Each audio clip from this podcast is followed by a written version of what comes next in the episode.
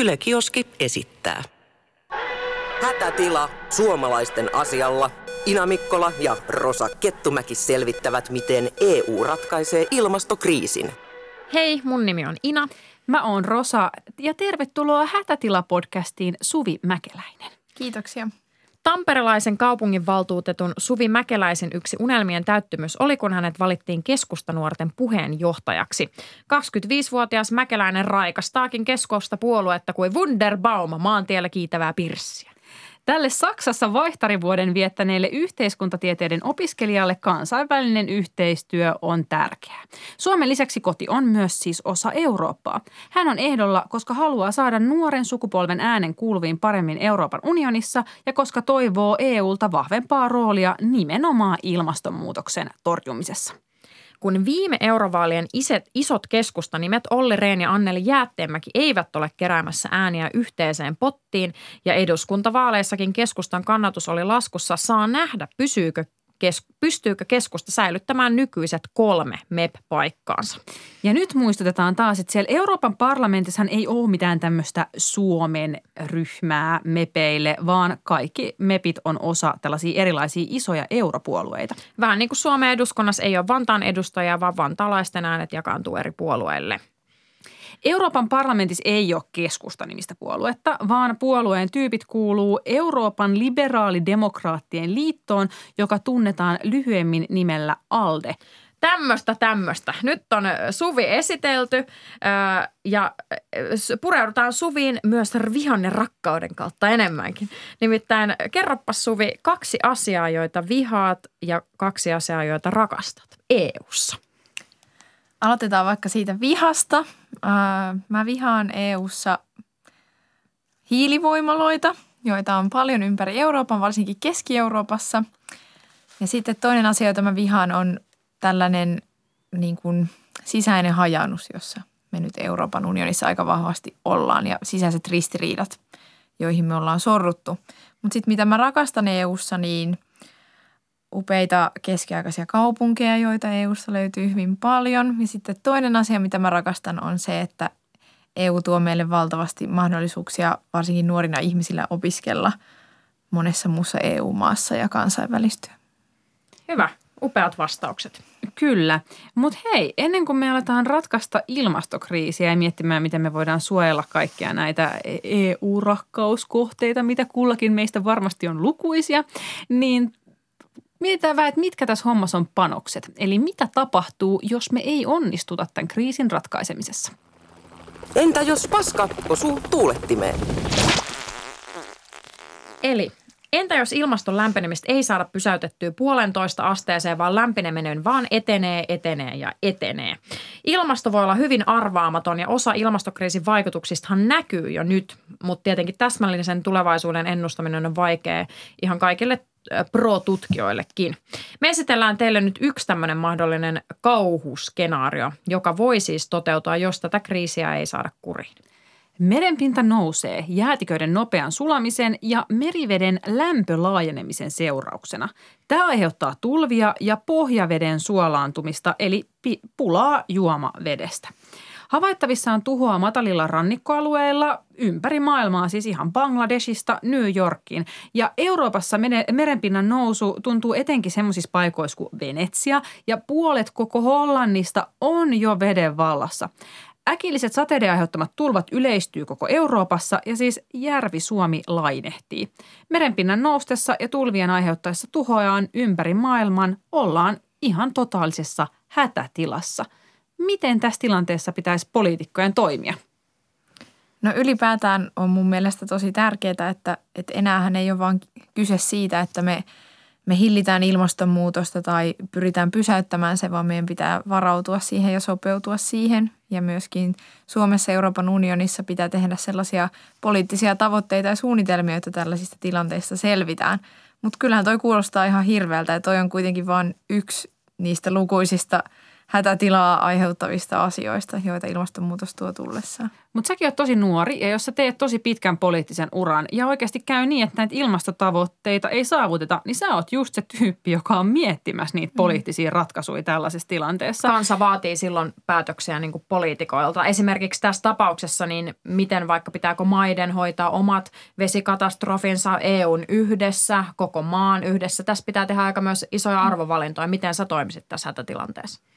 No varmasti mun mielestä niitä päätöksiä pitää py- pystyä tekemään poliitikkojen joka tasolla, mutta kyllähän toi nimenomaan vaatii kansainvälisiä toimia, jos mietitään, että, että tälläkin hetkellä on jo pulaa puhtaasta vedestä, mutta se, että jos se esimerkiksi puhtaan veden puute vaan lisääntyy, niin kyllähän tällaisten maiden, kuten esimerkiksi Suomen, josta, josta löytyy paljon puhdasta vettä, niin meidän pitää pystyä tekemään yhteistyötä ja myöskin auttamaan muita maailman maita, jossa sitten tilanne on vieläkin katastrofaalisempi, että aika vaikea kysymys heti tähän alkuun kyllä. No esimerkiksi niin, jos sitten vielä ajatellaan vaikka sitä, että, että Hollanti puoleksi uppoisi, se on täällä alue, niin kuin Euroopan alueella, niin mi, pitäisikö siinä miten sitten EUn toimia? Pitäisikö me ottaa niitä hollantilaisia vaikka tänne meille asumaan? Niin, niin No kuin no hollantilaisia se- pakolaisia kyllä. tai sitten, niin. No sitähän se varmasti tulee, tulee tarkoittamaan varsinkin Euroopan unionin sisällä, että, että tavallaan ehkä niin tämmöiset kauhuskenaariot toivottavasti herättelee ihmisiä siihen, varsinkin Euroopan tasolla, että tähän asiaan pitäisi herätä ja tähän, tämän asian vakavuuteen pitäisi, pitäisi viimeinkin herätä. Valitettavasti se ei vielä kaikissa Euroopan unionin ilmastotoimenpiteissä kyllä näy. No toivottavasti tämä katastrofi ei siis toteudu, vaikka tässäkin toki pitää mainita, että tuolla jo jotkut niin kuin, ö, meren keskellä olevat pikkuvaltiot nyt jo siis oikeasti kuumottelee sitä, että ne, ne on jo osittain siellä uppoamassa. Niinpä. Eli tämä tavallaan on jo, on jo tapahtumassa, mutta toivottavasti näin pitkälle tässä ei siis mennä, joten aletaan nyt kelaa sitten näitä ö, ratkaisuja. Keskusta on linjannut tällä lailla, että EUn on otettava selkeä johtajuus ilmastopolitiikassa maailmanlaajuisesti. Hienosti sanottu, mutta mitä tarkoittaa käytännössä? No käytännössä se tarkoittaa sitä, että tätä nykyistä päästövähennystavoitetta mun mielestä pitää kirittää. Eli pitää pyrkiä entistä kunnianhimoisemmin eroon fossiilisista polttoaineista energialähteistä. Sitten toisaalta meidän pitää kiristää meidän energiatehokkuutta Euroopassa. Sitten toisaalta myöskin kansainvälisen päästökaupan kehittäminen on tosi tärkeää. Nimenomaan se on sellainen asia, jota voidaan tehdä EU-tasolla. Mutta sitten esimerkiksi EU-tasolla voidaan päättää sellaisista toimenpiteistä kuin vaikka jonkun lentoveron käyttöön ottamisesta. Että mun mielestä Suomen tasolla se ei ole, sille ei ole tarpeeksi vaikuttavuutta, mutta sitten Euroopan unionin tasolla, jos tämmöinen lentovero otettaisiin käyttöön, niin sillä voitaisiin saada sellaista niin kuin vääntövoimaa myöskin muihin maailman suuriin alueisiin.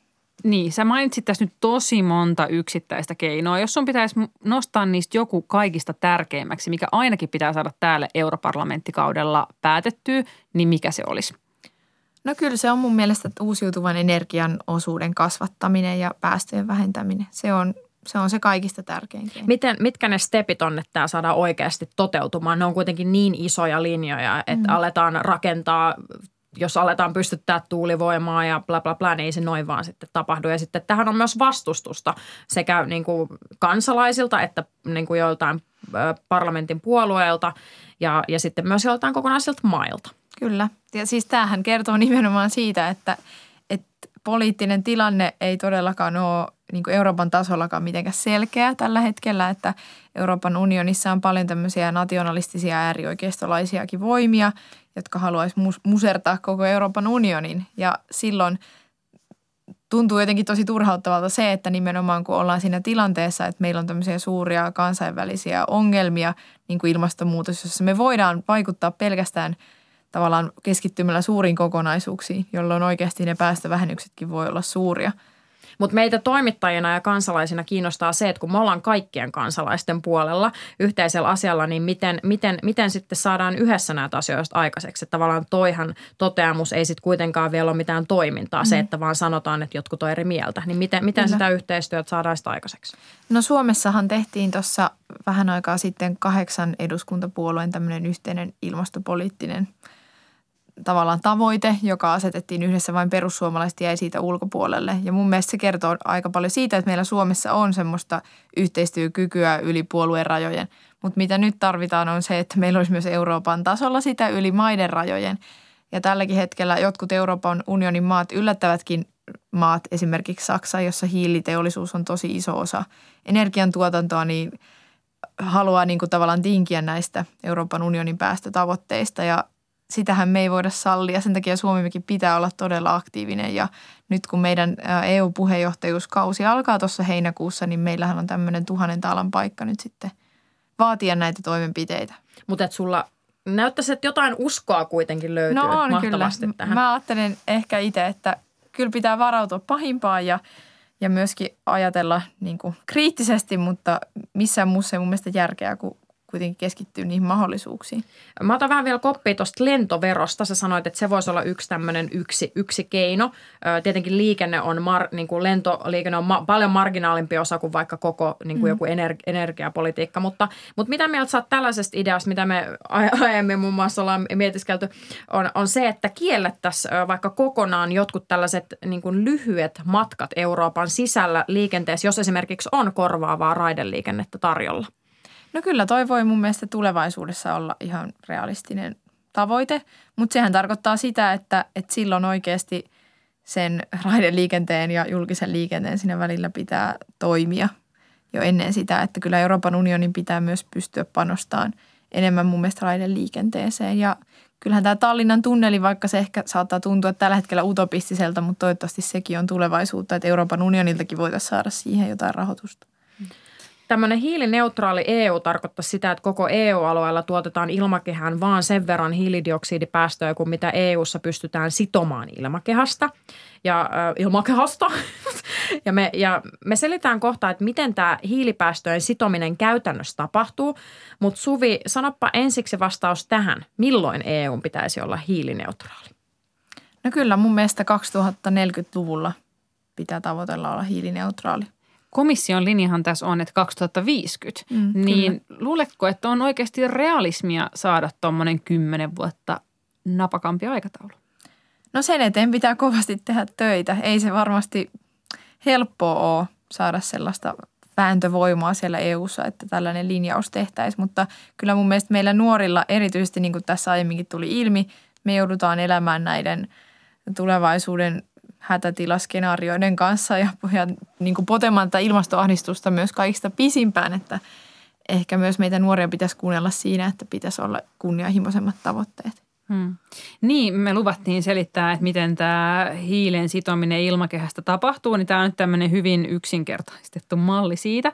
Eli siis kun tällä hetkellä se ongelma on se, että sitä hiilidioksidia on niin kuin ilmakehässä enemmän kuin mitä luonto pystyy sitä hyödyntämään ja tästä syntyy tämä niin sanottu kasvihuoneilmiö, jonka seurauksena ilmasto lämpenee. Siksi on puhuttu siitä, että niin sanottuja hiilinieluja pitäisi kasvattaa – ja nämä hiilinieluthan on siis kasvit, meret, metsät, suot. ja voisi ehkä vielä tarkemmin selittää, että miten ne hiilinielut sitten toimii. Niin, palataan ehkä hetkeksi koulun bilsan tunnille ja mietitään tätä niin kuin yksittäisen puun tai kasvin näkökulmasta, koska nehän siis tarvii tätä hiilidioksidia yhteyttämiseen. Te ehkä muistatte sen piirroksen sieltä jostain bilsan kirjasta, missä kuvataan tätä prosessia, että kasvit tekee auringon valon voimalla vedestä ja hiilidioksidista happea.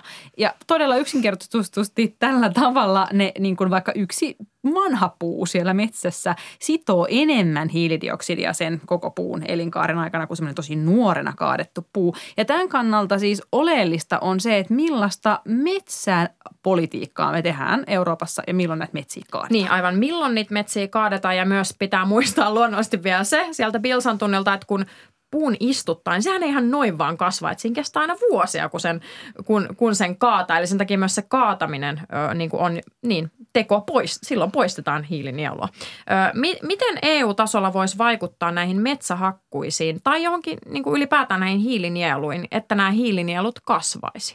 Hmm. No Suomessahan ollaan – aika, tai siinä mielessä tosi edistyksellisiäkin tässäkin asiassa, että mehän ollaan onnistuttu kasvattamaan tosi paljon sitä hiilinielua, hiilinielua mitä meidän metsät sitoo, määrää hiilidioksidia ilmakehästä. Ja Tämä on semmoinen aika haastava asia tuolla Euroopan päättävissä pöydissä, koska monissa muissa Euroopan maissa ei ole metsiä sinänsä enää jäljellä välttämättä, että ne on hakattu jo aikoja pois, eikä välttämättä ymmärretä sitä, että, että Suomessa metsää pystytään käyttämään myöskin kestävästi ja sitä kautta myöskin lisäämään sitä metsien hiilensidontakykyä. Eräs mun kaveri joskus selitti, että hän oli ollut Hollannissa ja sitten häneltä oli siellä kysytty, että montako metsää Suomessa on. Koska Hollannissa ne pystytään laskemaan ne metsät, että montako niitä on. Ja hän oli ollut aika tyrmistynyt siitä, että No Suomessahan, mä en muista mikä se prosentti on meidän pinta-alasta, mutta sitä metsäähän on tosi paljon. Mutta Suomen metsäthän hyödyttää siis koko maapalloa. Kyllä, että se sinänsä pitää muistaa tässä, niin kuin, että ilmakehä ei katso valtion rajoja samalla tavalla. Niin miten just EU-alueella tähän niin voitaisiin sitten vaikuttaa mm. niin kuin tähän, tähän asiaan, miten näitä voi kasvattaa? No kyllähän semmoinen metsityspolitiikka on myöskin mun mielestä tosi tärkeää myöskin Euroopan unionin alueella, että sellaiset äh, maat, joiden metsät on hakattu, niin sinne pystyttäisiin istuttamaan lisää metsää ja Suomessa on myöskin sellaista osaamista esimerkiksi metsitykseen liittyen, jota me voitaisiin pystyä viemään muun muassa myös Afrikan maihin enemmän. No niin, nyt on sitten aika mennä taas vähän radikalismin tielle. Nimittäin ilmastomielenosoituksessa on huudettu, että nyt on pakko ja vaadittu, että päättäjien pitäisi tehdä ihan kaikki tämän ongelman ratkaisemiseksi. Ja etenkin nuoret on ollut niin kuin huolissaan siitä, että onko täällä enää palloa, missä vanheta, missä olisi hyvä elää. Ja nyt esittelemme yhden tällaisen vähän radikaalimman keinon. Vaadimme Tilanne on nyt siis se, että maataloustuet toimii siten, että mitä enemmän tuotat, niin sitä enemmän saat tukea ja tämä esimerkiksi kannustaa isoihin tiloihin. Ja samalla eläintuotanto ja kasviviljely on siinä mielessä samassa kohtelussa, että vaikka eläintuotannon ilmastopäästöt on moninkertaiset kiistattomasti kasviviljelyyn verrattuna niin niiden verokohtelu on aika, mm. tai kohtelu tai tuissa on aika samanlaista. Ja nyt olemme tällä kertaa lainanneet tämän meidän radikaalin keinomme suoraan tuolta Nuorten Agenda 2030 ehdotuksesta, joka on siis ollut nuorten ryhmä, jotka on miettinyt tämmöisiä ilmastonmuutoksen hillitsemisen keinoja. Ja se kuuluu näin siirretään maataloustukien painopistettä eläinperäisistä kestävään kasviperäiseen tuotantoon ja vähähiilisiin toimintamalleihin. Yksittäisiä keinoja voisi luetella todella monia, mutta olisitko tähän isoon linjamuutokseen maataloustuissa valmis?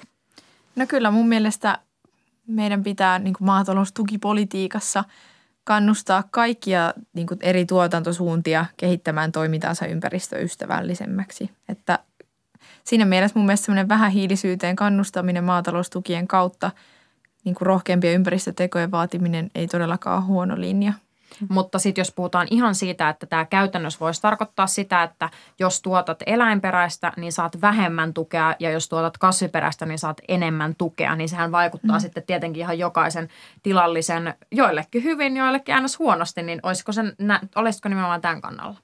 No mä en ole kyllä itse ehkä ihan noin tavallaan radikaalisti tekemässä sellaista jakoa, että tuetaan pelkästään kasviperäisten tuotteiden viljelyä ja sitten – ei ollenkaan niin kuin lihatuotteiden, koska mun mielestä tavallaan kysyntä kuitenkin niille tuotteille on silti edelleen olemassa. Ja silloin todennäköisesti ehkä, jos EU-tasolla niitä leikattaisiin, niin voisi olla, että tuonti sitten vain EUn ulkopuolelta lisääntyisi, jos sitä lihantuotantoa ei täällä Euroopassa olisi, mutta kuitenkin kysyntä edelleen niille tuotteille olisi.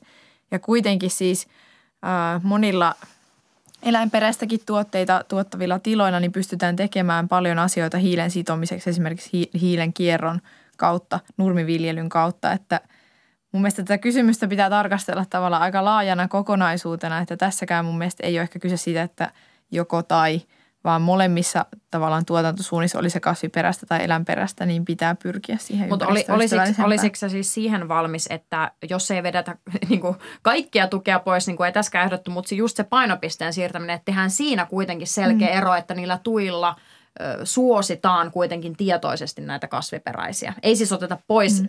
niin kuin lihateollisuudelta, mutta suositaan kasviperäisiä. No kyllä, mun mielestä se on, se on varmasti tulevaisuuden suunta. että siihen suuntaan sitä pitää kehittää. Selvä. Eli täällä oltiin niin kuin tavallaan radikalismin kannalla, mutta ei nyt ihan minkään jäätävä radikalismin kannalla. Sanoisin, että flirttailua radikaalien keinojen suuntaan.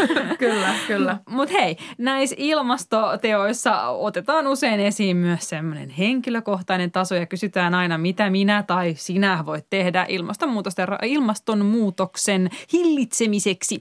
Niin nyt me toivotaan sulta kaksi lupausta Yksi, miten sinä henkilökohtaisessa elämässäsi olet valmis tekemään ilmastokriisin ratkaisemiseksi ja toinen, mihin sitoudut EU-tasolla, jos tulet sinne parlamenttiin valituksi. Ole hyvä, voit kirjoittaa ne siihen liitutaululle. Sieltä voi valita haluamansa värisen liidun sieltä mitäs löytyy. Ja kerro samalla sitten, kun rustailet, että mitä, siellä, mitä kirjoitat. Tämä on hyvä, että tämä ei näy mihinkään, kun mulla, Me otetaan mulla on myös aika sit- huono käsi. Me otetaan myös kuva siitä, että, että tota, turha yrittää luistaa huonolla käsialalla. Ilmasto tekoihin pitää tota, sitoutua vähän Sitoutua selkokielisesti. Huon, kaikilla käsialoilla. Harakan varpailla ja kaunokirjoituksilla. Okei, ehkä mä aloitan tästä Euroopan unionista nyt, että niin kuin mä tässä sanoinkin, niin Euroopan unionin päästövähennystavoitteita pitää kiristää. Selvä. Mä nyt kirjoitan sen tänne. Ja siitähän kuultiin jo monet hyvät vinkit tästä. Kiinnostaa kyllä tosi paljon myös se henkilökohtainen tavoite. Joo, kyllä on ollut aika erilaisia ihmisillä ja se on musta mahtavaa, koska sitten se niin kuin nostaa esiin se, että nimenomaan pienilläkin teoilla voi vaikuttaa. Plus ne teot voi olla tosi monia, moninaisia, joten Suvi, mikä on sinun? Joo, no tota, mä oon paljon miettinyt viime aikoina sitä, kun jossain kohtaa tässä, olisiko ollut viime syksynä, tuli se uutinen siitä, että, että tekstiiliteollisuus tuottaa enemmän päästöjä maailmassa kuin lentoliikenne. Kyllä, Olikohan näin? lentoliikenne ja laivanliikenne yhteensä. Joo, ja se oli, se oli mun mielestä tosi yllättävä ja järkyttävä tieto. Ja mä oon aiemminkin jo pyrkinyt siihen, että ostan vähemmän vaatteita, ja jos ostan, niin ostan enemmän kotimaisia vaatteita, mutta tämä on semmoinen asia, jossa mä voisin kun, kunnostautua kyllä vielä lisää, että, Eli että ostaisin kirjoitat? vähemmän vaatteita ja ekologisemmin tuotettuja vaatteita silloin, kun mä niitä tarvitsen. Mi- Minä homma. näin vintage-intoilijana, niin niin kannustan käytettyjen vaatteiden Ja sekin vielä. No niin, me jäädään tänne miettimään. Hyvin lisätty. Me jäädään tänne miettimään Inan vinkit ö, ekologiseen vaateostoksiin, mutta toivotan Suville paljon onnea vaaleihin. Kiitos, kun olit meidän kanssa täällä. Ja hei, me kannustetaan, että menkääs kuulkaas kaikki äänestämään, vaikka tyhjää lappua, jos sitten mitään muuta keksi. Ja vaalien pääpäivä on sunnuntaina 26. toukokuuta. Hätätila.